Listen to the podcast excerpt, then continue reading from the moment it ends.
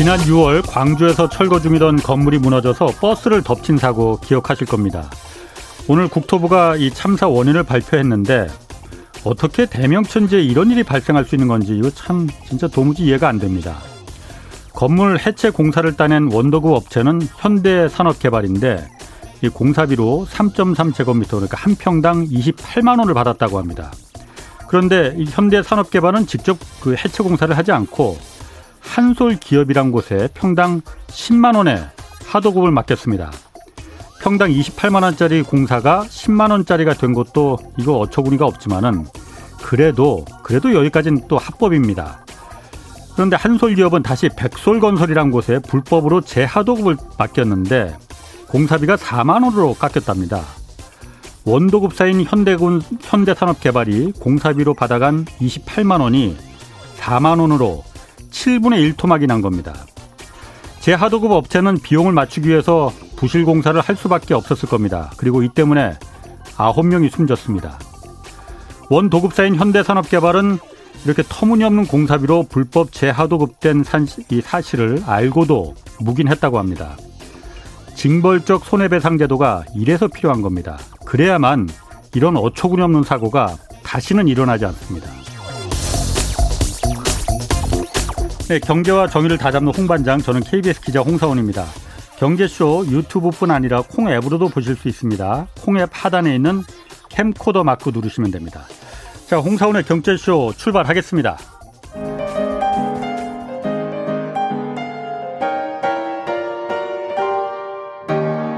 대한민국 최고의 경제 전문가와 함께합니다. 믿을 만한 정보만 쉽고 정확하게 전해드립니다. 홍사원의 경제쇼. 네, 그 연초부터 미국 등 주요 중심국 주요국 중심으로 인플레이션 우려가 커지고 있습니다. 그런데 이번 인플레가 우리에게 그렇게 꼭 나쁘지만은 않을 수 있다 이런 의견도 있습니다. 이 내용 오늘 좀 자세히 알아보겠습니다. 유튜브 지구본 지구본 연구소의 운영자 그리고 법무법인 율촌의 전문위원 최준영 박사 나오셨습니다. 안녕하세요. 네, 안녕하세요. 최준영입니다. 제가 그뭐 유튜브 뭐 지구본 연구소도 그렇고 3프로 TV 거기서도 제가 보면서 참 말씀 참 재밌게 하시네. 네, 감사합니다. 그리고 어쩜 그렇게 아는 게 많으실까 했는데 오늘 처음 뵙습니다. 네, 반갑습니다. 오늘 좀 잘좀 좀그 재밌게 좀 풀어 주시고요. 네, 네. 자, 그 인플레 오늘 얘기입니다. 그 네네. 인플레라는 게 물가가 계속 오르는 거잖아요. 그러니까 오늘 빵을 천 원에 살 수 있었는데 네. 내일 이천 원에 살 수 있다. 그렇죠. 이게 인플레잖아요. 화, 화폐 가치가 이제 계속 화폐 떨어지는 가치가 거. 떨어진다라고 이제 보시면 되겠죠. 자 그러면은 지금 인플레가 시작이 된 겁니까 안 된 겁니까 일단? 인플레 추세는 확실하게 진행이 되고 있죠. 예. 어, 전 세계적으로 봤을 때 지난 한 최근 30년 동안 어떻게 예. 보면 한 1980년대 중반 이후에 예. 최고의 지금 물가 상승률이 나타나고 있어요. 예. 그래서 뭐 미국 같은 경우는 이제 변동성이 큰 식품이나 에너지 분야를 제외한 핵심 부문, 이제 코어 예. 인플레이션이라고 보통 부르는데 무슨 인플레이션? 코어 코어. 예, 아, 핵심 예. 분야. 예, 그러니까 이제 예. 음. 등락이 그때 그때마다 계절적 요인을 배제한 이제 이런 것인데 예.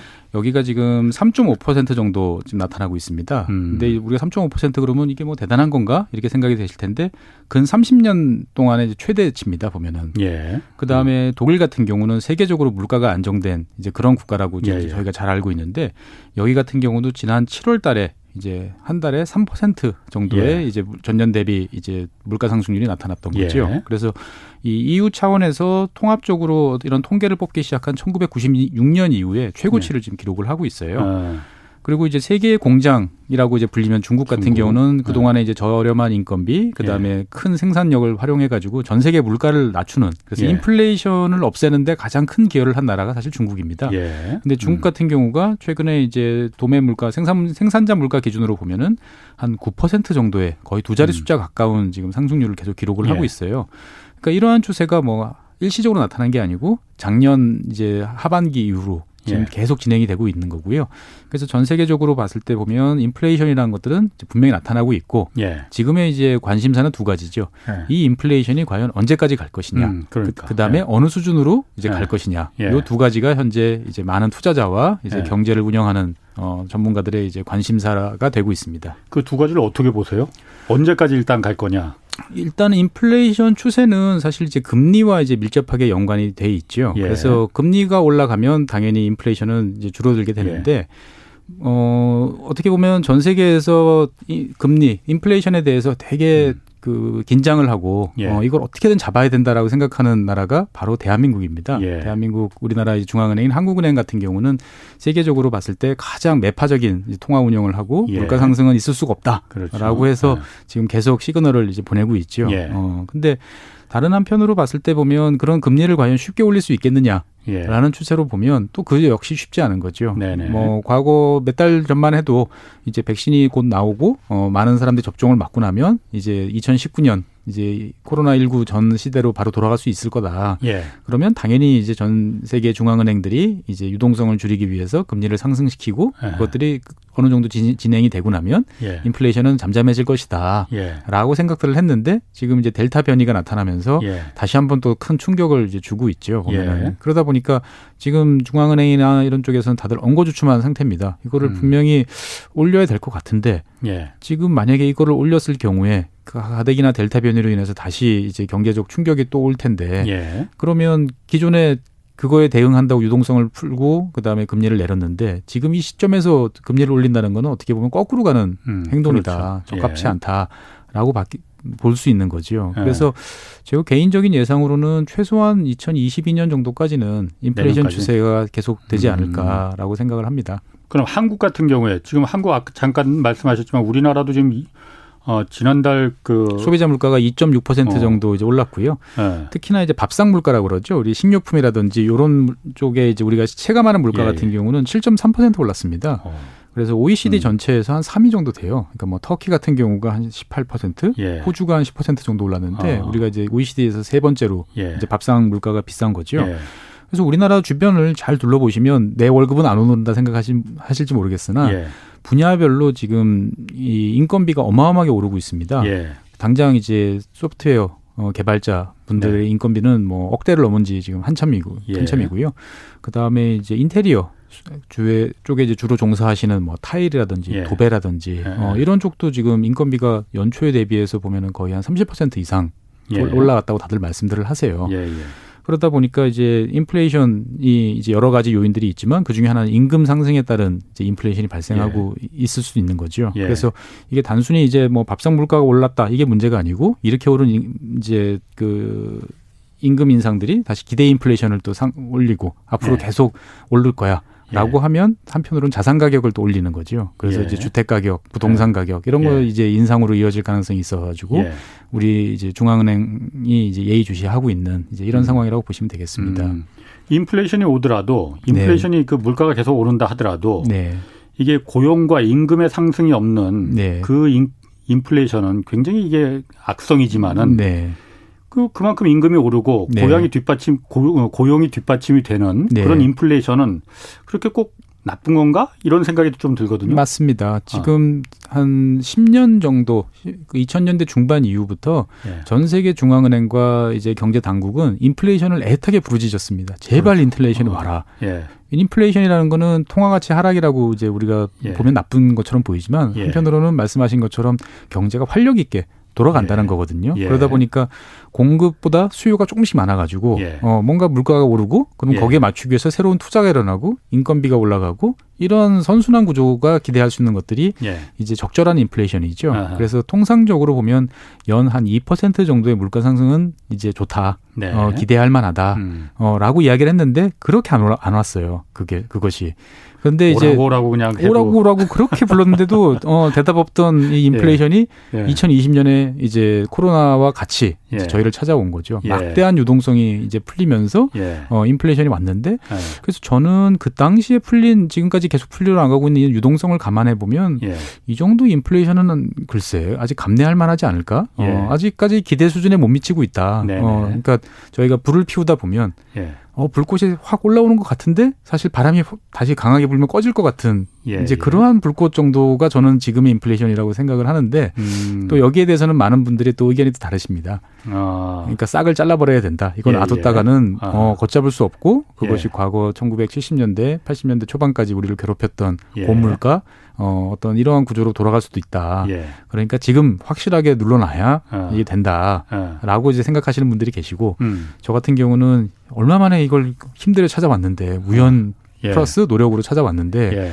이 불씨를 조금 더 잘 활용을 해서 예. 어좀 이제 우리가 그동안에 디플레이션으로 고생을 했는데 예. 확실하게 추세를 전환할 때까지는 예. 인플레이션을 좀 끌고 가는 게 좋겠다라고 예. 저는 생각을 하고 있습니다. 아 그래요. 그러면은 지금 어쨌든 지금의 인플레이션을 불러일으킨 건 코로나로 인해서 돈을 워낙 그 세계 각국이 많이 풀다 보니까 네. 돈이 워낙 넘쳐다 보니까 이제 돈 가치가 떨어지면서 인플레가 지금 발발했다 이렇게 처음에 시작은 그렇게 됐죠. 지금은 예. 그러니까 유동성이 워낙 넘쳐나니까. 네. 그런데 다른 또 요인이 지금 그 어떤 인플레이션을 견인하고 있다고 해요. 네네. 박사님 주장이 예. 어떤 겁니까 그러니까? 일단 두 가지 요인이 있죠. 가장 아. 대중적으로 이제 인식하실 수 있는 거는 예. 우리 전 세계 글로벌 공급망이라고 하는 예. 이 공급망이 이제 코로나19 이후에 제대로 작동을 하지 않습니다. 예. 대표적인 경우가 이제 우리가 어린이들이 많이 타고 다니는 자전거 같은 경우를 보시면 예. 이 자전거 공급이 원활치 않아요. 다 베트남이나 중국이나 이런 곳에서 와야 되는데 예. 최근에 이제 코로나가 다시 베트남 지역에 많이 돌면서 예. 이런 공급망들이 제대로 가동이 잘 안 돼요. 예. 그러니까 수요는 존재를 하고 있는데 이제 가격이 이제 오르는 이제 예. 이런 일들이 계속 벌어지고 있는 거죠. 그러니까 전 세계가 하나로 이제 돌아가고 있기 때문에 네. 어느 한 곳에서 문제가 생기면 전 세계적으로 이제 파급 파급력이 진행되고 있는데 예. 이것이 이제 작년 올해 계속 이어지고 있는 거죠. 예. 그러면서 이제 각국이 이제 그 재난 기본 소득 같은 이런 주, 주, 그 음. 국민들의 주머니에 직접 돈을 꽂아주는 예. 이런 식으로 해서 수요를 보장해주고 있거든요. 예. 근데 정작 이 수요를 가지고 살려고 하다 보니까 어 물건이 없는 거예요. 물건이 어. 없으니까 이 물건을 사기 위해서 가격이 계속 올라가고 예. 그 가격이 올라가는 거를 충당을 하기 위해서 생산을 하고 나면 운반을 해야 되는데 예. 또 운반을 하기 위한 선박들이 또 부족해요. 어, 여러 가지 안 만들었으니까 배는 또 그동안에 이제 전 세계 이제 물동량이 정체 상태에 있다 보니까 예. 신규 조선이 거의 없었던 거죠. 조선소들 다 문 닫고 그랬잖아요. 그, 그렇죠. 되게 아. 힘든 시절을 이제 버텼던 거죠. 예. 그러다 보니까 지금은 이제 운임도 올라. 예. 그 다음에 이제 공급망은 제대로 돌아가는 듯 하다가 자꾸 여기저기 삐걱거리고 있는 거죠. 예. 그러다 보니까 이제 가격이 이제 오르는 이제 예. 이런 일들이 지속 적으로 되고 있는 거죠. 아. 근데 이 와중에 또 일부 분야를 중심으로 해서는 아까 말씀드린 것처럼 인건비라든지 예. 이런 것들이 상승을 하면서 소비 여력이 또 많이 증가를 했죠. 예. 그러니까 정부에서 지원해주는 어떤 그러한 비용, 그 다음에 인건비, 임금의 상승, 그 다음에 이제 대체 소비라고 저는 이야기하는데 과거 같으면 이제 해외 여행이라든지 이렇게 쓸 수 있는 나가 나가서 쓰던 비용들이 지금은 뭐 뭔가를 사는 쪽으로 집중이 예. 되고 있는 거죠. 예. 그러다 보니까 이제 전 세계적으로 몇몇 섹터에서는 이제 수요가 폭발적으로 증가를 이제 하고 있습니다. 예. 근데 거기 맞춰서 공급은 따라가지 못하는 거고 예. 그러면서 이제 물가 상승이 일어나고 있는 게 이제 주요한 원인 중에 하나고요. 예. 그다음에 두 번째로는 각국 정부가 이왕 돈을 푼 거를 예. 좀잘 써보자. 예. 어, 우리가 그냥 흥청망청 쓸 게 아니고 미래를 위해서 써보자라고 생각을 했을 때 예. 각국이 동시에 지목했던 대상이 이제 그린 뉴딜이라고 하는 어떻게 보면 이제 저탄소 어, 녹색 성장과 같은 예. 그러한 쪽의 방향을 다 잡은 거지요. 그 산업 쪽에 그렇습니다. 예. 그러다 보니까 그쪽으로 갑자기 이제 몰려가는 거죠. 그래서 등장하게 된 게 전기차, 예. 그다음에 이차 배터리, 예. 뭐 이런 식의 이제 산업들이 이제 급성장을 이제 하게 됐는데 예. 어 누구나 다 예상을 하고 있었지만 그 생각보다 훨씬 빠른 어, 예. 추세가 이제 이루어졌고 그러다 보니까 거기에 들어가는 수많은 이제 뭐 희귀한 광물 자원이라든지 연관되는 산업들이 아직 미성숙한 상태에서 갑자기 이제 수요가 몰리니까 그런 쪽의 자원들이 이제 폭등을 하기 시작을 했던 거죠. 대표적인 음. 게 이제 구리 가격이라고 이제 보시면 되겠습니다. 예. 구리 가격 같은 경우는 우리가 어 뭐 전기차든 아니면은 새롭게 뭔가 그리드를 뭐 바꾼다든지 재생에너지를 예. 한다든지 뭘 하든지 간에 제일 필요한 건 구리거든요. 전선이 결국 연결을 해줘야 되니까요. 예, 예. 근데 이 전기 수요, 이 구리 수요가 이제 폭발적으로 증가를 하다 보니까 구리 가격이 이제 연초 한 6월 달까지만 해도 뭐 연초 대비해서 한 50% 이상 이렇게 예. 급등하는 이제 이런 일이 빚어졌었습니다. 예, 예. 그리고 이제 뭐 니켈이라든지 코발트 이런 이제 음. 그 2차 전지에 들어가는 여러 요소들도 이제 투기적 수요까지 겹쳐, 서 이제 예. 증가를 이제 하고 있었던 거죠. 예.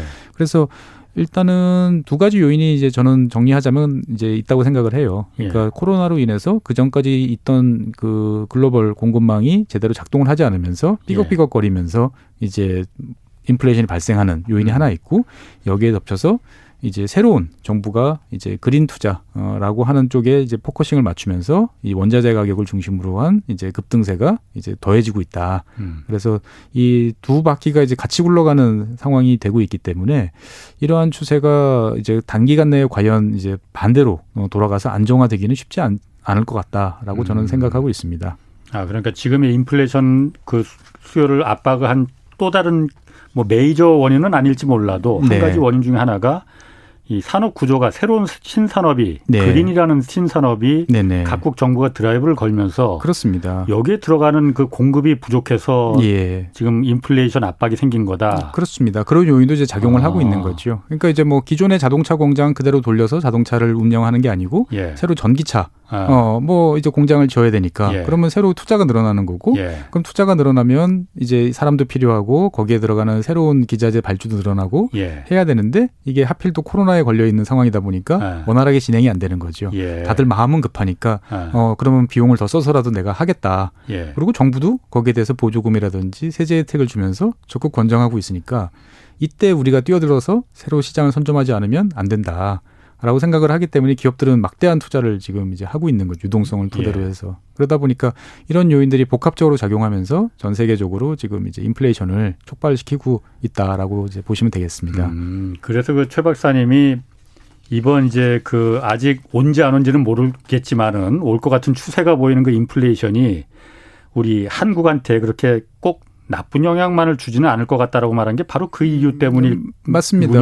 예, 우리나라는 이제 예. 수출로 이제 예. 특히 이제 뭐 전 세계에 많은 것을 수출하고 있는데 예. 최근에 이제 인플레이션이라는 것들은 어떻게 보면은 수요가 좀 견인하는 면들이 이제 있거든요. 예. 그러면 거기에 맞춰서 우리가 이제 그 동안에 제조업이 상당히 위기다 아니면 산단들이 지금 일감이 없어 놀고 있다 예. 이런 기사들을 참 많이 봤는데 예, 그렇죠. 지금 가 보시면 어, 과거와는 많이 다른 모습을 볼 수 있습니다. 음. 어, 인력난이 이제 심각하고요. 예. 예. 그다음 원자재를 구하기 힘들어서 발 동동 구르는 사장님들을 아. 종종 볼 수 있습니다. 아. 그러니까 그 말은 뒤집어 보면 어쨌거나 생산이 지금 증가를 하고 있고 예. 어, 전 세계적으로 봤을 때 한 손가락 안에 들어가는 제조업 국가인 대한민국으로서는 어, 오래간만에 찾아온 또 한 번의 기회다. 예. 그래서 이 기회를 어, 계속 이어나가기 위해서는 어, 좀 인플레이션이 한 2, 3% 정도의 인플레이션이 조금 지속되면 예. 어, 좋지 않을까라고 음. 이제 생각을 하는 거죠. 음. 그런데 그 어, 모든 게 이제 동전의 앞면과 뒷면이 있듯이 네. 그런 면에 있어서는 지금 뭐그 그 수출을 위주로 하는 주로 뭐 대기업들이 뭐 아마 그 수출을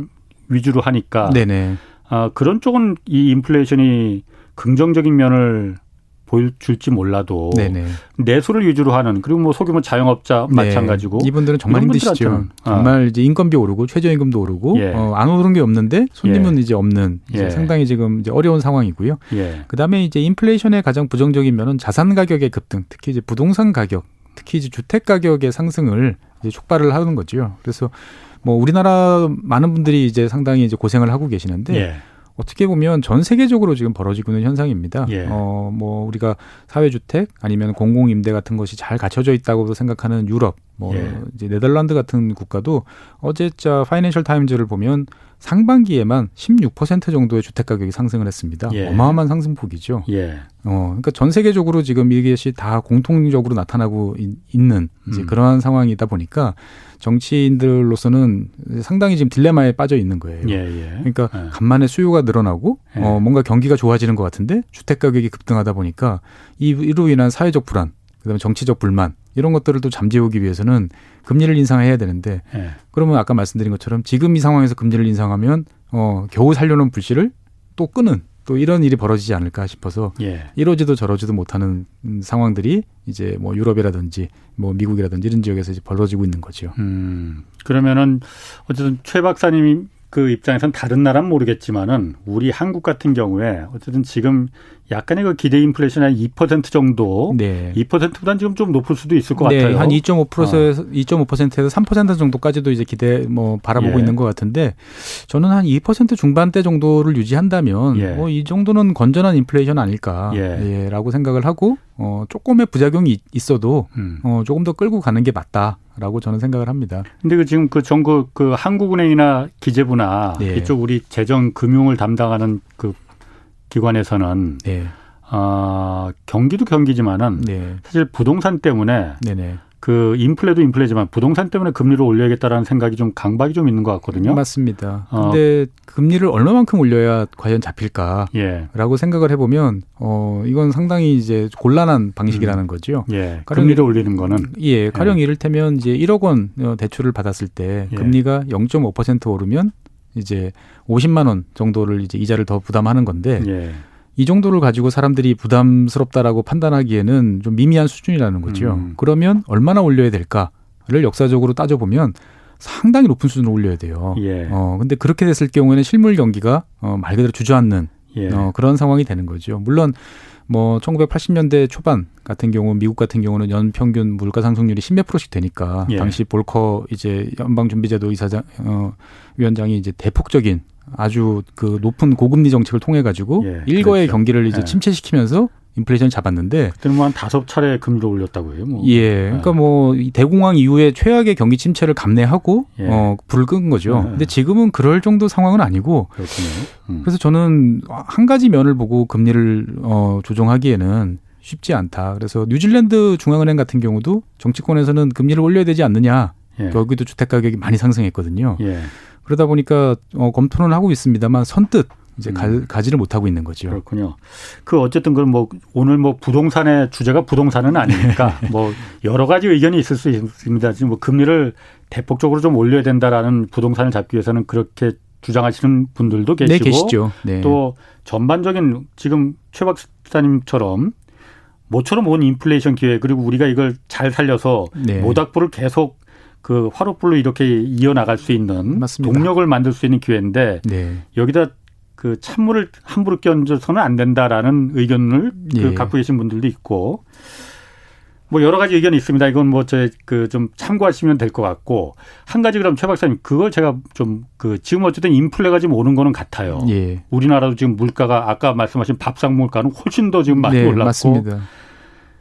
빵값이 네. 오늘 천 원 했던 게 내일 이천 원이 된다고 하더라도 네. 빵 가격이 올라가는 게 어, 빵을 사려는 사람이 워낙 많아갖고 어? 그래서 그 빵가게 사장님이 빵 사려는 사람이 워낙 많으니까 어쩔 수 없이 이제 가격을 올려는 네. 그런 경우도 있고 네네. 그런 인플레도 있고 또 하나는 밀가루 값이나 계란 값이나 버터 값이 올라서 네. 장사는 안 되는데 원자재 값이 올라서 어쩔 수 없이 올리는 경우 있단 말이에요. 예, 지금 두 가지가 다 있는 거죠. 두 가지 다 있는 겁니까? 그러니까 예. 제가 말한 앞에 거는 흔히 뭐 좋은 인플레라고 하고 네. 뒤에 있는 거는 원자재 값이 오른 건 나쁜 인플레라고 하는데 네.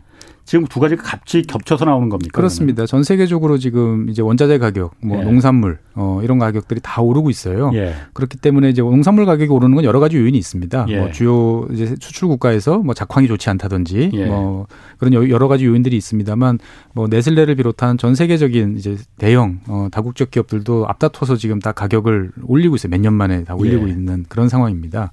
그래서 우리한테는 사실 되게 안 좋은 일처럼 보이지만 곰곰 생각해 보면 또 그 나라 국가 입장에서 봤을 때는 이제 그 나라 농민들 입장에서 봤을 때는 소득이 또 늘어날 수 있는 또 그런 예. 요인이기도 하거든요. 아. 보면은 그래서 뭐 일면법은 보고 판단하기는 좀 어렵지만 예. 어, 현재로서는 아직까지 이 정도는 괜찮을 것 같은데 어, 더 진행이 되는 어느 정도 수준일지에 대해서는 음. 어, 잘 지켜봐야 될 것 같다라는 말씀을 드리고 싶습니다. 그렇군요. 그 이왕이면 올려면 좀 좋은 인플레가 그러니까 고용도 좀 팍팍 늘어나서 네. 그 임금도 오르고 그래서 물가도 물가가 오른 만큼 감내할 수 있는 그런 인플레가 오면 좋겠는데 이게 그냥 일가에서 저도 우려하는 게 그냥 일부 그러니까 수출하는 대기업들 위주로만 좋은 그런 인플레가 올까봐 네네. 그게 좀 걱정이 되는 거거든요. 근데 뭐 대한민국 수출 국가다 보니까 예, 예 어떻게 보면은 한쪽이라도 좋아야 되지 않겠습니까 보면 아, 한쪽만 좋아서야 되는 자 그러면은 네.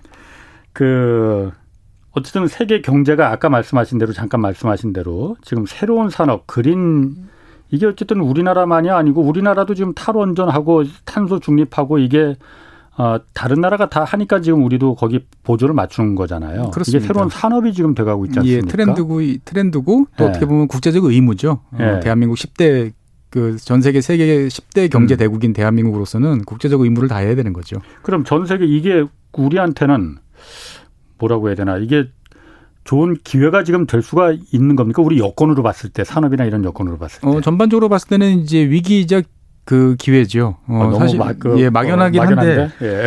한편으로 보면 이제 예. 위기라고 보시는 분들도 많아요. 예. 그러니까 왜냐하면은 우리나라 같은 경우는 어떻게 보면 화석 연료를 다량으로 소모하면서 예. 에너지를 많이 쓰는 업종들을 위주로 그동안에 성장을 해왔고 예. 그걸 통해서 경제적 부를 쌓았는데 예. 그 전에는 이제 그냥 원자재 가격만 내면 끝났는데 거기에 대해서 탄소라는 어, 온실가스라는 거에 대해서 돈을 내라. 예. 가격을 물리겠다라는 예. 체제가 이제 점점 강해지고 있지 않습니까? 예. 그렇게 되면은 이제 뭐 우리나라의 대표적인 기업, 뭐 포항제철, 아니, 예. 포스코 같은 이제 이런 업체들은 원가 상승률이 이제 높아지는 거지요. 예. 그러면 그러면 과연 국제 경쟁력을 유지할 수 있겠는가라는 예. 이제 의문이 이제 제기되는 이제 그런 면에서 봤을 때는 분명히 이제 위기라고 이제 볼 수도 있지만 다른 한편으로 보면 이제 그거와 관련된 여러 새로운 산업들이 이제 등장을 하고 있고 아까 예. 앞서서 말씀드렸던 이제 배터리라든지 전기차 예. 어 이런 쪽은 또 새로운 또 기회가 돼서 어 우리가 또 많은 투자를 또 하고 있지 않습니까? 예, 예. 그러니까 이, 이 추세라는 것들은 제가 봤을 때어 일시적으로 잠시 유행처럼 지나간 추세는 아닌 것 같아요. 예. 그러니까 뭐 미국이나 유럽이나 뭐 대통령이나 수상이 바뀔 수는 있어도 예. 그 누가 오더라도 어 이러한 추세는 이제 분명히 간다. 어 단지 그 속도가 어, 더 빨라질 것이냐, 예. 어, 아니면 뭐 현재 정도 속도로 유지될 것이냐의 문제지. 어, 우리가 일각에서 기대하는 것처럼 뭐 미국이나 유럽의 어떤 정책 변화가 또 다시 나타나지 않을까라고 예. 생각하기는 쉽지 않은 상황입니다. 음. 그렇기 때문에 저는 어떻게 보면 현재 이제 뭐 그린 투자, 그린 에너지 뭐 이런 쪽과 관련돼서는 계속적인 관심을 두고 예. 우리가 이거를 상수로 이제 고려한 경제 운용, 뭐 정책 수립 이런 것들이 돼야 된다라고 생각을 합니다. 음. 그런데 그, 그, 탈, 그 그린 이런 걸 상수로 두다 보면은 네. 지금 어쨌든 아, 이 탄소란 얘기가 나오면 항상 뒤따른 말이 탈원전이란 말이에요. 네. 탈원전 누구는 그러니까 원전 산업을 육성해서 네. 탈원전을 이루어야 된다라는 부분이 있고 원전이 아니고 신재생 에너지 그린을 육성해서 탈 그 탄소를 중립을 이루어야 된다는 그 두 가지가 지금 이 논쟁 중이잖아요. 네, 우리나라에서 매우 첨예한 이제 문제가 되고 있죠. 이게 사실 산업의 문제가 아니고 정치의 문제가 지금은 돼버렸습니다. 그래서 뭐 예. 아까 최 박사님도 스튜디오 들어오시기 전에 이게 참 그 정치의 문제가 돼서 말씀하시기 곤란하다고 하셨는데 네. 그래도 좀 물어보겠습니다. 아, 최 박사님 어쨌든 그 원자력이 우리나라에서 어, 이 필요하다 주장 주장하시고 계세요. 일단 이유를 좀 좀 들어보실까요? 어, 그러니까 뭐 그런 거죠. 그러니까 음. 다른 나라하고 우리나라하고 비교를 일단 잘해서 우리가 어떤 상황에 처해 있는지를 좀 봐야 되는데 예, 예. 어 다른 이제 뭐 미국이나 유럽 같은 경우는 우리와 가장 큰 차이점이 미국 같은 경우는 뭐 원체 국토도 넓고 예. 그다음에 거기에 필요한 이제 전 세계적으로 봤을 때 가장 좋은 태양광 그다음에 가장 좋은 풍력 자원을 가지고 있는 나라 중에 하나가 미국입니다. 예. 어, 아직 무궁무진하게 아. 널려 있는 나라기도 하고요. 예. 그다음에 이제 유럽 같은 경우는 이제 유럽이란 나라는 유럽은 여러 나라들이 분산되어 있지만 서로 서로가 이제 그 다 묶여 있지 않습니까? 예. 그러니까 가령 이를테면 영국 같은 경우는 풍력 자원이 매우 좋습니다. 그러면 풍력 자원으로 생산한 전기가 어 많아서 지금 화력 발전소를 다 치웠어요. 예. 다 치웠는데 전기가 남아 돌 지경이 됩니다. 네. 그러면 그 전기를 어떻게 하냐면은 수출한다 이거죠. 수출이라기보다는 이제 해저 케이블을 통해 가지고 노르웨이로 보냅니다. 예. 그러면 노르웨이 양수 발전소를 돌려서 예. 올려놨다가 필요할 경우에 이제 다시 가져오는 음. 이제 이러한 체제로 이제 서로 서로가 어, 보완을 해가는 체제라는 거죠. 예. 근데 그에 비해서 잘 알다시피 대한민국은 섬이지 않습니까? 예. 어, 이 10만 제곱킬로미터라는 넓지도 않은 지역에서 모든 거를 해결해야 되는 예. 어, 그러한 과제가 있는데 예. 전기라는 존재는 저장이 안 되기 때문에 예. 우리가 어떻게든 이 실시간으로 수요와 공급을 맞춰야 되는 이제 아주 어려운 그렇습니다. 존재입니다. 예. 그러다 보니까 그러면은 우리가 가지고 올수 있는 동원할 수 있는 모든 자원을 총동원해서 이 우리가 앞으로 미래의 수요를 맞출 수 있느냐를 예. 계산을 해봐야 되는 거죠. 예. 근데 보통 우리가 미래는 뭐 환경의 시대 또는 저탄소 시대, 뭐 탄소 중립의 시대라고 그러는데 그 핵심에는 전기가 있어요. 예. 그래서 우리나라 최근에 이제 탄소 중립 2050 뭐 계획에도 나왔지만 최소 2050년까지 두 배 정도의 전력 소비가 늘어날 것은 확실합니다. 예. 어, 음. 저탄소라는 건 기본적으로 어 화석 연료를 연소시키지 않고 어, 다른 방식으로 뭔가를 해야 되는데 그 방식은 전기라는 거죠. 예. 근데 이제 전기를 만들어내는 방식은 뭐 원자력도 있고 뭐 화력도 있고 그 다음에 이제 재생에너지 여러 가지 방식들이 예. 있는데 다 특성이 다르다는 거죠. 음. 어, 어떤 친구는 한번 불을 켜면 제대로 다시 가동하는데 시간이 오래 걸리지만 저렴할 수도 있고요. 예. 어, 어떤 발전원 방식은 뭐 LNG 같은 경우는 금방 어, 왔다 갔다 할 수 있지만 생산 원가가 높을 수도 있고 예. 그거를 조합하는 게 이제 전원 믹스라고 그래가지고 어, 국가적으로 이제 계획을 세워서 수립을 예. 하도록 하는 거죠. 예. 그런 면에서 봤을 때 우리는 뭐 어떤 것이 더 좋고 어떤 것이 안 좋으니까 예. 이건 하지 말아야 돼. 어, 예. 이거는 저, 옳지 않어라고 할 만큼의 여유는 없는 나라라고 저는 생각을 합니다. 음. 그렇기 때문에 재생에너지든 원자력이든 어, 서로가 손을 잡고 할 수 있는 최대한의 역할을 이끌어내야만 어 우리가 2050년까지 어 국제적인 추세에 맞춰서 우리가 지금 성장하고 있는 이러한 추세를 계속 이어나갈 수 있다라고 음. 볼수 있는 거죠. 그러니까 저는 개인적으로 좀 신기하게 생각하는 게 예. 원자력하고 재생에너지를 주장하시는 분들이 서로 다툼을 한다는 게 예. 저는 잘 납득이 안 돼요. 예. 어떻게 보면 서로 상보적인 관계거든요. 예. 예. 그러니까 재생에너지가 음. 장점이 있고 단점이 있고 원자력도 예. 장점과 단점이 있는데 예. 이것을 서로가 갭을 메꿔주면서 함께 손잡고 가면서 오히려 기존의 석탄이라든지 하는 이 화석 연료를 예. 어 너희들 이제 줄이고 어 우리가 늘려 나가야 된다라고 어떻게 보면 협조 관계가 돼야 되는데 예. 묘하게 우리나라에서는 이제 아주 대립관계라 예, 대립관계가 되고 있습니다. 근데 지금 정부에서 지금 문재인 정부에서 하는 게 원전을 당장 다 셧다운 시키자는 게 아니고 네네. 더 짓지 말자는 거잖아요. 네네. 지금 있는 원전은 계속 가동한 한 60년에 걸쳐서 점진적으로 원전에 그 의존하는 걸 좀 탈피하자는 거잖아요. 예, 예. 근데 그 원전이 사실 말씀하신 대로 안정적이고 그 비, 비용이 비싼지 싼지는 좀 여러 가지 견해가 많이 있더라고요. 네네. 그런데 안정적인 건 알겠는데 탄소를 줄인다는 것도 알겠는데 예. 다들 그 한마디거든요. 후쿠시마 받지 않느냐. 예예. 예. 가장 안전한 원전을 짓는다는 일본이라는 나라가 예. 어떤 예상치 못한 그런 것 때문에 단 한 번의 사고가 모든 걸 국가의 운명을 끈짝낼 수 있다는 걸 받지 않느냐. 네네. 그런 면에서 이걸 계속 이 원전으로 계속 가는 게 맞겠느냐라는 그, 그 질문 하나거든요. 그렇습니다. 그래서 이제 영국 같은 나라가 이제 네. 새롭게 들고 나오는 어, SMR이라고 그래가지고 소형, 원전이죠. 예. 예. 잘 생각해 보면 영국은 풍력이 넘쳐나서 이미 예. 석탄 화력도 다 치운 나라가 왜 갑자기 원전? 예. 어, 이렇게 궁금해하시는 분들이 많아요. 그런데 예. 영국 정부의 미래 시나리오를 보면 두 배, 최대 세 배까지 전력 수요가 늘어나는데 음. 그거를 다 감당할 수는 없을 거고 예. 그 재생에너지의 변동성이라는 거를 완화시켜주는 수단으로서 어, 보다 안전한 즉 SMR이라는 것들은 어, 소규모고 어, 그냥 에너지원이 밖에서 공급이 되지 않더라도 후쿠시마처럼 그런 일이 벌어지지 않도록 그냥 그 자체로 어, 냉각이 될 수 있을 법한 그러다 보니까 규모가 작고 발전량도 작은 이제 그런 원전이라는 거죠. 예. 그런 것들을 이제 곳곳에 필요한 지역에다 아. 공급을 해서 예. 어, 이 재생에너지를 보조하는 수단으로 원자력을 활용하겠다라는 게 영국의 전략이거든요. 예. 그러니까 우리나라 같은 경우는 지금 이제 여러 가지를 같이 고민해야 되는 거죠. 원자력 발전소를 더 짓는다. 어, 예. 그래서 더 많은 전력을 생산한다. 어, 그럼 저탄소 맞다. 음, 예. 할수 있지만 원자력 발전소를 지을 곳이 사실은 많지 않죠.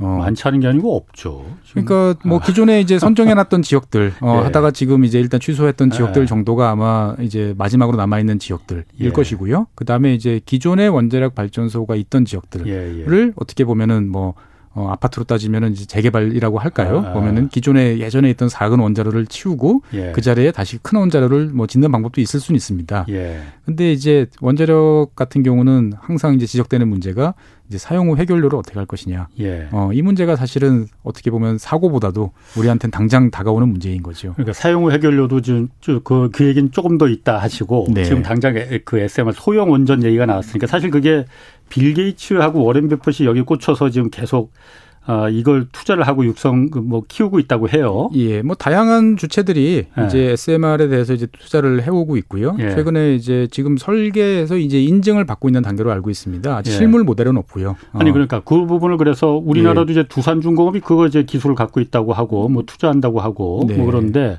지난번에도 저희가 그저 명지대 그 박종호 교수라고 해 그 굉장히 설득력 있게 잘 말씀하시는 분은 잘 아시잖아요. 네네. 그분하고 좀 원자력 얘기를 했었는데 그때 이제 SMR 그 소형 원전 얘기를 네. 좀 주제를 갖고 다뤘었는데 네.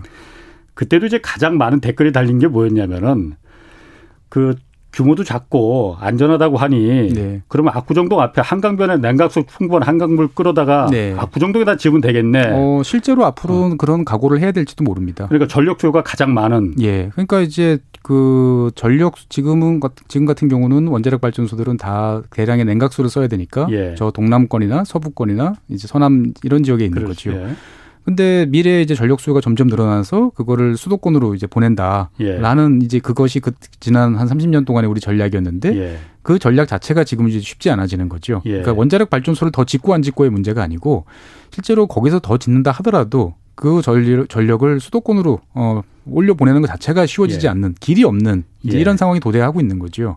음. 그러다 보니까 그러면은 미래의 경우에서는 정말 이제 대량의 에너지를 소필요로 하는 업체들, 어, 네. 그걸 통해서 부가가치를 만들어내는 어, 지역들 같은 경우는 예. 스스로 그 에너지를 감당해야 되는 책임을 져야 될지도 몰라요. 스스로 에너지를 감당한다는 게 비용을 감당한다는 말인가요? 그러면은 그러니까 이를테면은 그 삼, 거기다 짓는다는 얘기 그렇습니다. 그러니까 삼성전자 어. 같은 경우도 막대한 이제 예. 에너지를 소모를 하고 있고, 예. 어 그러면은 이제 거기 필요한 것들을 지금은 다른 지역의 희생을 통해 가지고 그렇죠. 공급을 받고 있는 거죠. 지금 그런, 그런 상태죠. 그렇죠. 그런데 어. 이 구조가 이제 예. 과연 언제까지 유지가 가능할 것이냐라고 예. 생각을 해보면 쉽지 않은 거라는 거죠. 예. 그러니까 전 지역 전국의 가정용 전기요금은 똑같습니다. 예. 산업용 전력요금도 똑같아요. 그렇죠. 근데 곰곰 생각해 보면 이거는 사실은 좀 이상하다라는 생각이 들 수도 있는 거죠. 어, 생각해 보니까 그거 정말 맞지 않네. 예.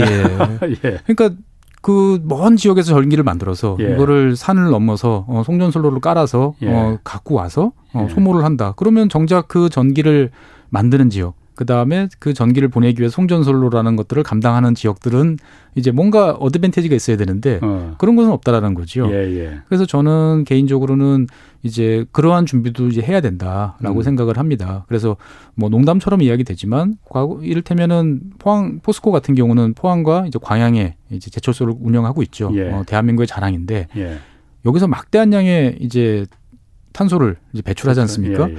그러면 결국 이거를 기술적으로 극복하는 방법은 수소 환원 처리라고 그래가지고 석탄을 쓰지 않고 수소를 통해 가지고 이제 예. 철을 생산하는 방법이 있어요. 예. 그러면은 그 수소를 막대한 양의 수소를 어디서 만들 거냐? 예. 제일 쉬운 방법은 원자력 발전소를 건설해서 어 그걸로 바닷물을 담수로 만들고 그거를 분해해서 수소를 음. 만드는 거죠. 예. 그러면 결국은 이제 그 지역에서 필요한 전력을 이제 그 지역에서 감당해야 되는 왜? 음. 왜냐하면 그걸 통해 가지고 그런 막대한 전력을 사용함으로써 예. 부가가치를 상산하고 지역의 고용을 만들어내지 않습니까? 예. 그러면 지금 같은 경우는 그 역할을 누군가 다른 지역에 어, 예. 맡기고 예. 서로가 분업을 했던 구조인데 예. 이제 이런 구조가 쉽지 않아질 수도 있다는 거죠. 예. 그래서 극단적으로 말씀드리면 이제 대, 대량의 수요처가 어떻게든 자기가 어, 필요한 만큼을 공급을 하고 예. 공급하지 못하는 거에 대해서는 이제 차등적으로 네. 어, 요금을 더 부과할 수 있는 네. 어, 그러한 체제로 이제 가는 것도 저희는 고려해봐야 된다고 생각을 합니다. 그런 사회적 합의를 갖다 만들어내겠네요. 그렇습니다. 그러니까 뭐 원자력 발전소나 화력 발전소가 많이 있어서 여러 가지로 어려움을 겪고 지역 발전이 잘 안 되는 지역도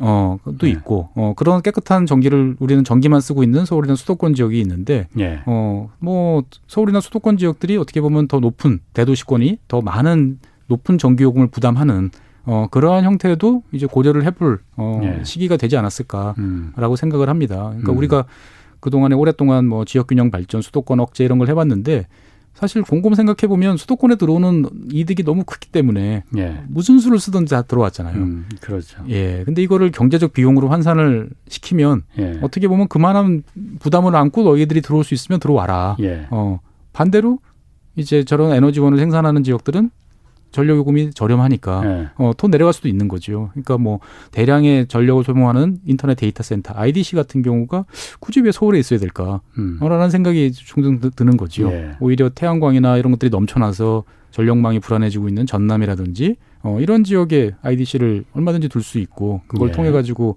어, 서로가 이제 같이 발전할 수 있는데 좀 생각을 이제 다양하게 해야 되는. 음. 그러니까 당장 전기, 어, 전기는 많이 만들어야 돼. 이 틀에서 벗어나서 많이 만드는 것도 중요하지만 그 많이 만드는 거를 그러면 실제로 지금처럼 멀리 보내는 게 가능하겠느냐?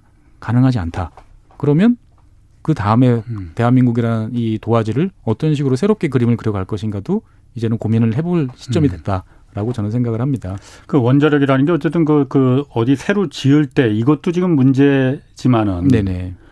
아, 아까 말씀하신 그 사용 후 해결료 예. 어쨌든 네. 원자력이라는 게 네. 우라늄이라는 자, 우라늄은 자연계에 있는 물질이지만은 예. 그걸 이용해서 자연계 없는 새로운 물질을 만들어내기 때문에 이게 예. 위험해지는 거잖아요. 그래서 사용 후 해결료 같은 경우는 지금 뭐 잘 아시겠지만 이제 원자력 발전소 안에 임시 저장 네. 시설에 계속 쌓아놓고 있죠. 뭐 포화 상태라고 해요. 예. 네. 근데 이제 그 포화 상태를 해결하는 방법 중에 하나는 새로 원자력 발전소를 짓는 겁니다. 예. 원자력 발전소를 새로 지으면 큰 용량의 임시 저장 시설이 빈집이 만들어지니까 수조가 생기니까 예, 거기다 예. 옮기면 되는데 예. 이제 그럴 수가 없는 상황이 이제 점점 도래하는 거죠. 예. 그러면 우리가 국가적으로 봤을 때 두 가지를 결정을 해야 돼요.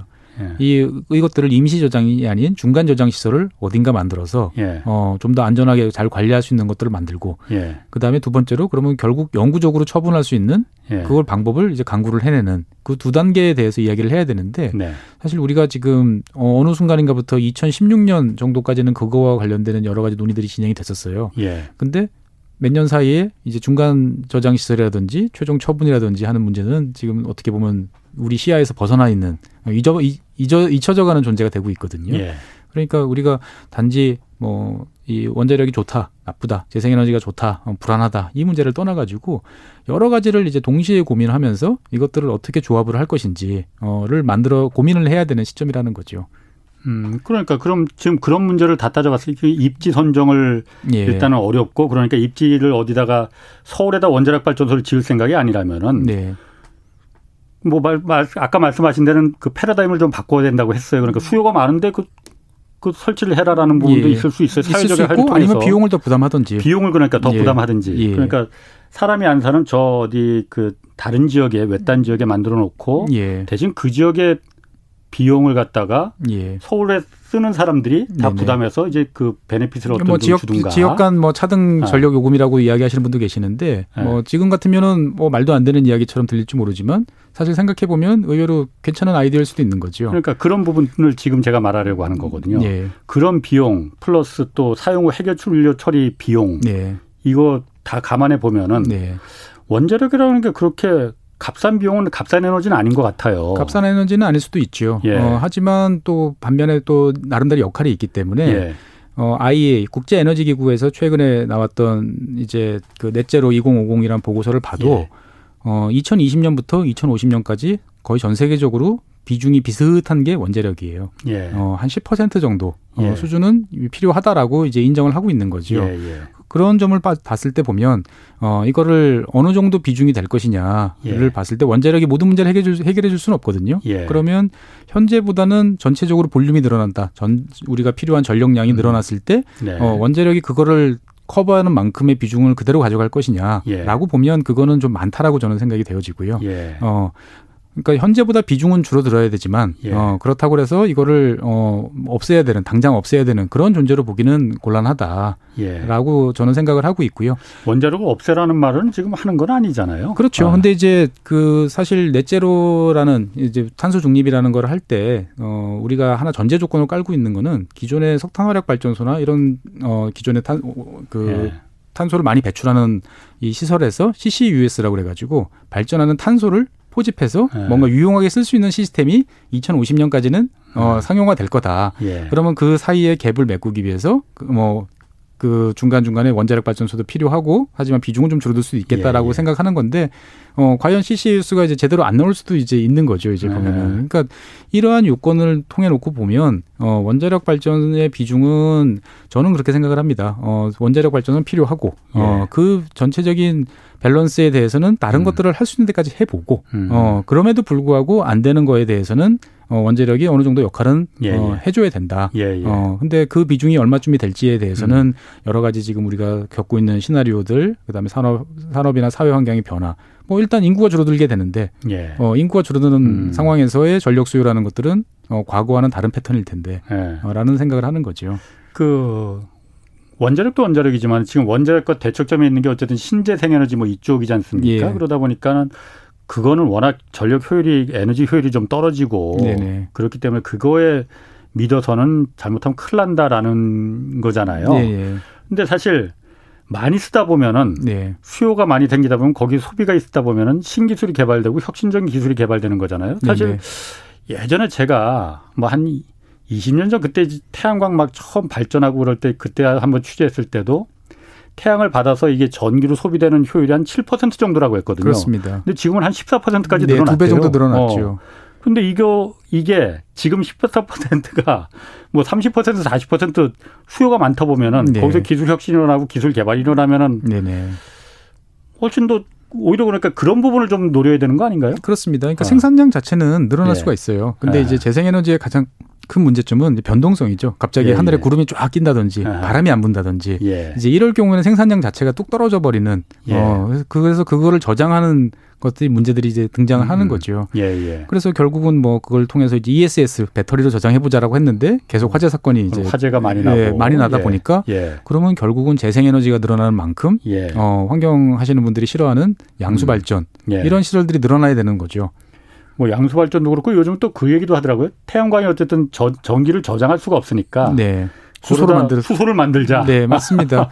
그래서 뭐 일본 같은 경우는 최근에 스코틀랜드 앞바다에 네. 어, 영국에서 새로 만드는 해상 풍력에다가 투자를 해서 예. 그거를 통해서 거기서 한 30% 정도의 전기를 이제 예. 뽑아가지고 해상에서 바다에서 바로 수소로 만들어서 예. 어, 가지고 가지고 온다 예. 이런 플랜을 지금 이제 영국이랑 같이 지금 진행을 하고 있습니다. 예. 그렇게 되면 지금보다 어 한 수소 1kg, 그러니까 그린 수소 1kg 정도가 지금보다 한 절반 가격, 한 1달러 정도 수준까지 내려올 수 있거든요. 예. 그렇게 되면 이제 훨씬 경쟁력이 생길 수도 있는 거죠. 음. 그러니까 우리 앞에는 여러 가지 경로들이 있어요. 네. 어, 그러니까 과, 아까 말씀해 주신 것처럼 과거보다 훨씬 발전한 기술도 있고 음. 생각지 못했던 새로운 경로들이 만들어질 수 있는데 우리는 지금 이거를 어, 딱 두 가지의 경로만 있다 생각을 하고 이거 음. 아니면 저거 양자태계를 자꾸 강요하려고 그래요. 예. 근데 저는 그럴 필요는 전혀 없다. 예. 우리 앞에는 무수히 많은 길이 있고 우리가 가야 될 길은 그, 그 길들을 잘 조합을 해서 예. 대한민국이 지금까지 70년 동안 성장해온 것들을 어, 계속 이어갈 수 있는 동력이 될 수 있도록 만드는 게 중요한 거지. 예. 어, 이게 옳다 저게 옳다 따질 일은 아니다라는 아. 말씀을 드리고 싶습니다. 그렇군요. 그 또 한 가지 아까도 잠깐 뭐 잠깐 얘기를 하셨었는데 그 송전 문제 있지 않습니까? 예. 아, 예전에 그, 그 뭐지? 그 책도 내셨었죠? 그 최 박사님. 그 예, 얼마 전에 그리드라고 그래서 이제 미국 쪽에 아. 어떤 송전과 관련되는 네. 여러 가지 이야기들이 담긴 책도 이제 번역을 했는데 네. 뭐 우리나라 같은 경우도 몇 년 전에 당장 그 밀양에서 예. 송전탑을 둘러싼 지역 주민과의 큰 갈등이 있었지 않습니까? 예, 예. 독일 같은 경우도 독일 북부의 많은 풍력 발전소에서 보내는 전기가 남쪽으로 오기 되게 힘들어요. 송전선로가 예. 없어요. 예. 어 그래서 특별법을 몇 개씩 만들어가면서 하지만 지금 음. 20년째 완성을 못하고 있는 게 독일의 예. 사정이거든요. 그러니까 전기를 보낸다는 것들은 너무나 단순하게 보이지만 예. 사실 내 땅 위에 고압 송전솔로가 막 가로지르는 모습들은 누구한테도 선호되지 않는 거죠. 예. 그러다 보니까 지금 같은 경우도 당장 동해안, 뭐 삼청이나 이런 지역에 있는 어, 곧 완공될 이제 석탄화력 발전소에서 전기를 만들어내도 예. 수도권으로 보낼 선로가 부족해요. 음. 평택에 이제 새로 짓고 있는 삼성전자 반도체 공장에도 과연 송전솔로를 어떻게 확보를 해야 될지 어, 용사, 용인에 있는 하이닉스 새로 증설하는 어, 그 라인을 또 어떻게 확보를 해야 될지도 국가적으로 사실 큰 과제가 되고 있습니다. 예. 그러면 이제 그냥 무작정 전기를 많이 만들어서 어, 보내 멀리 보내면 된다 라는 이제 그 기존 구조도 우리는 다시 생각해 봐야 된다라는 거죠. 전기구 송전 효율이 훨씬 뚝뚝 떨어질 거 아니에요. 거리가 멀, 멀면 멀수록. 어, 세계적으로 봤을 때 대한민국이 가장 송전 효율이 좋은 나라 중에 하나입니다. 어, 네. 그러니까 어떻게 보면 제일 열심히 관리를 해서 잘 네. 하고 있는 나라죠. 근데 예. 이제 그런 식으로 하려고 그러면 이를테면 지금 뭐 고리 이제나 월성 주변 지역에 원자력 발전소를 지금의 두 배로 지었다. 예. 그러면은 송전할 수 있는 송전망이 지금의 두 배로 다시 증설이 돼야 되는데 예. 그 증설이 과연 쉽, 쉽겠느냐 예. 어, 생각을 해보면 쉽지 않다라는 거죠. 예. 어, 그래서 그 멀리 만들면 돼. 어, 그리고 우리는 그 깨끗한 전기를 쓰면 돼. 라고 일방적으로 도시나 수도권에 있는 분들이 생각할 일은 아니라는 거죠. 음. 네. 이제 그러한 거에 대한 대가를 지불해야 될 이제 상황이 가까워져 오고 있고 음. 어느 나라나 송전솔로의 건설은 국가적인 과제가 되고 있지만 예. 이거를 쉽게 해결할 방법은 없다. 중국 같은 나라를 제외하고 나면.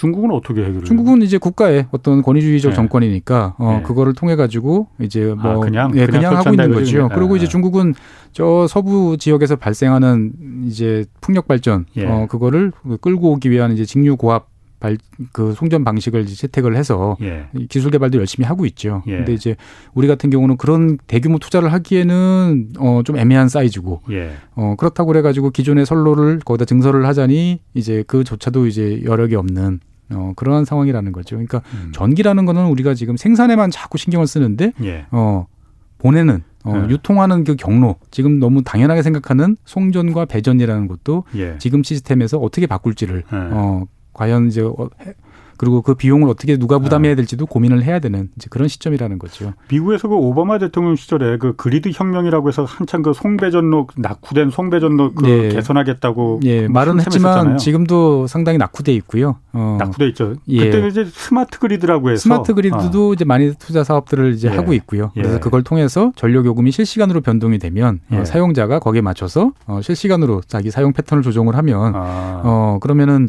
저렴하게 어, 많은 전력을 사용할 수 있겠 다. 하겠다라고 예. 했는데 막상 시범적으로 도입을 해보면 그렇게 생각만큼 어, 잘 돌아가지는 않습니다. 예. 어, 여러 가지 이제 문제들이 있고요. 그러다 보니까 미국 같은 경우는 바이든 행정부가 추진하고 있는 그린딜, 뭐 새로운 이제 인프라 이제 투자 예. 중에 상당수가 그런 송전망 개선, 예. 이제 확보 이런 쪽에 이제 치우쳐 있는 거죠. 음, 그 인프라 투자에 대해서. 네네. 아. 그래서 미국이 뭐 이제 블랙아웃이라고 하는 대규모 정전이 자주 발생하는 이유 그렇죠. 중에 하나도 예. 이제 그런 송전이나 배전망의 이제 음. 노후화, 어, 관리 소홀 이런 문제들이 있는 거죠. 예. 아유 오늘 좋은 말씀 아주 재밌게 잘 들었습니다. 네. 다음에 또 한번 좀 자주 좀 나와 주십시오. 네, 알겠습니다. 예, 지금까지 법무법인 율촌의 최준영 전문위원 함께했습니다. 고맙습니다. 네, 감사합니다. 자, 여기까지 하겠고요. 저는 내일 다시 찾아뵙겠습니다. 지금까지 경제와 정의를 다잡는 홍사훈의 경제쇼였습니다.